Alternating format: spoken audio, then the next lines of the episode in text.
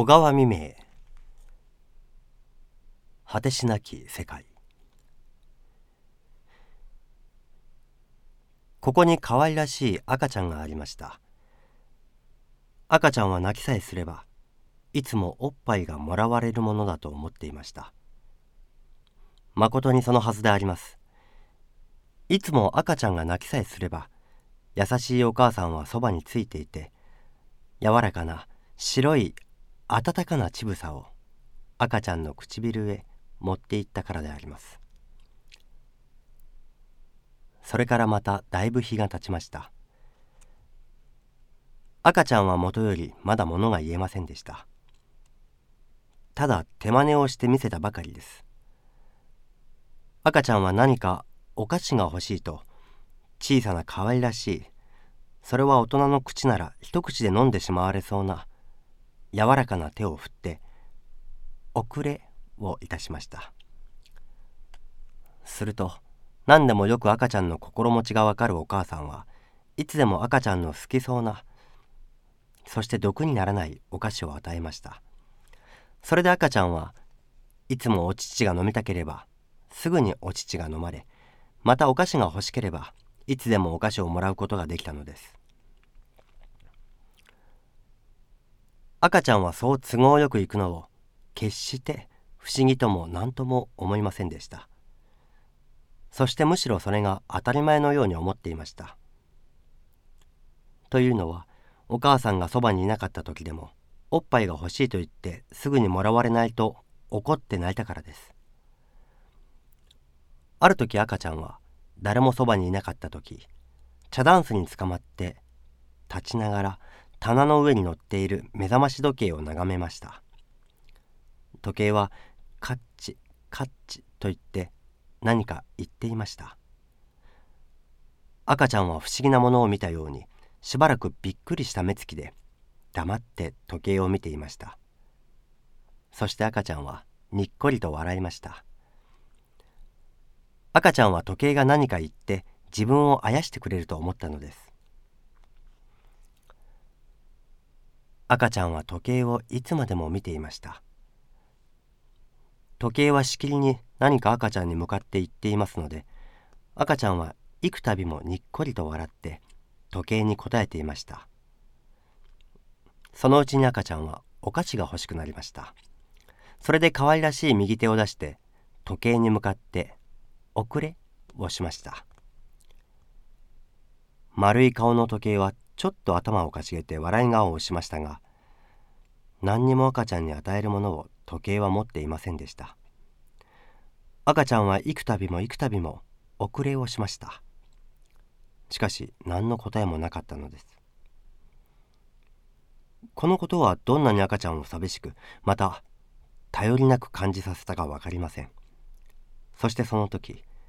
急に赤ちゃんはお母さんが懐かしく恋しくなりました。赤ちゃんは急に泣き顔をしました。そして身の回りを見回したけれどそこにはお母さんがいませんでした。寂しさをこらえていたのがついに我慢がしきれなくなって赤ちゃんは大きな声を上げて泣き出しました。するとお母さんは驚いて走ってきました。こうして赤ちゃんにはお母さんがだんだんはっきりと分かってきました。お母さんが分かると一刻もお母さんから離れるのは赤ちゃんにとってこの上なく悲しかったのであります。けれどお母さんは赤ちゃんが一人で遊ぶようになるといろいろ仕事があって忙しいのでそう今までのように赤ちゃんのそばにばかりはついていることができませんでした。お母さんはお勝手や洗濯をなさる時には細かい格子島のエプロンを着ていなさいました。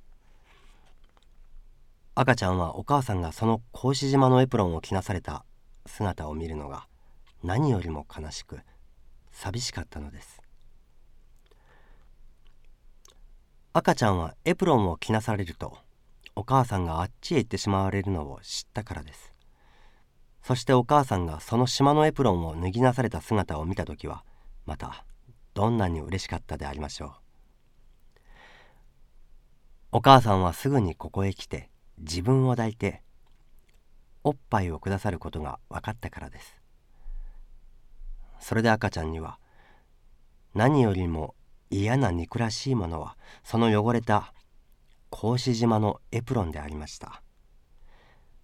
赤ちゃんはエプロンを見ると感触を起こしたりダダをこねたりしました。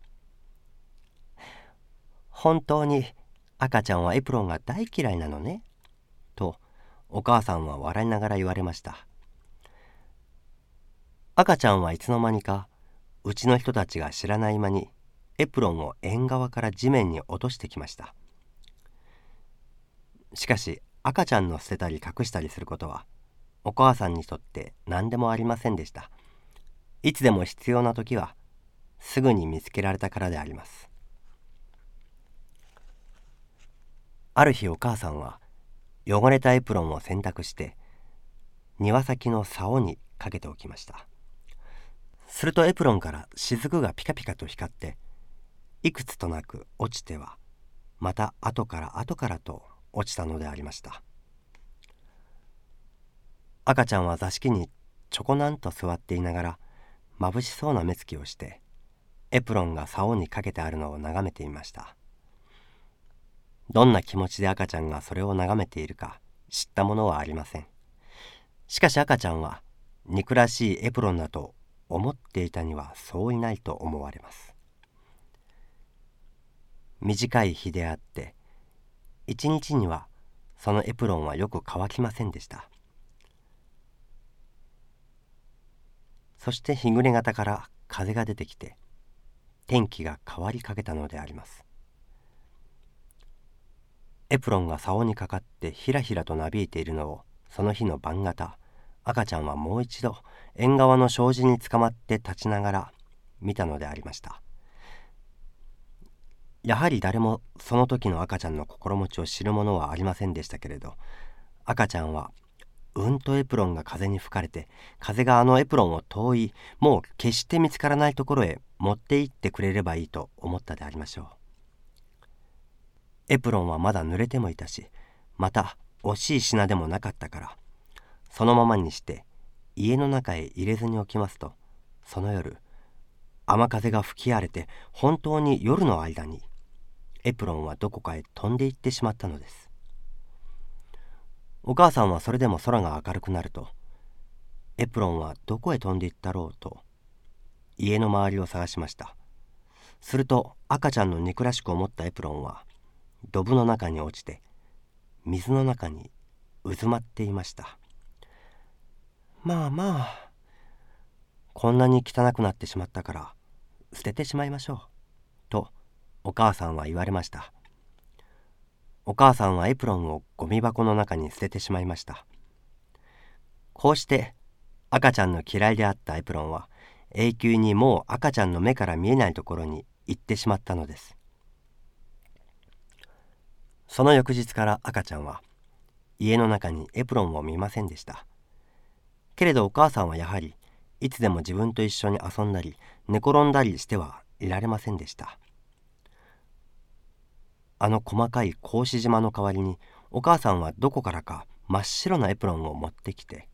働いていたのです。赤ちゃんにはもうどうしたらいいかわからなくなりました。そしてついに自分の大好きなお母さんはいつでも自分はお母さんと一緒にいたいのだけれど自分といるものでないということを知りました。そしてそのことは赤ちゃんにとって言いようのない寂しさを覚えさせたのであります。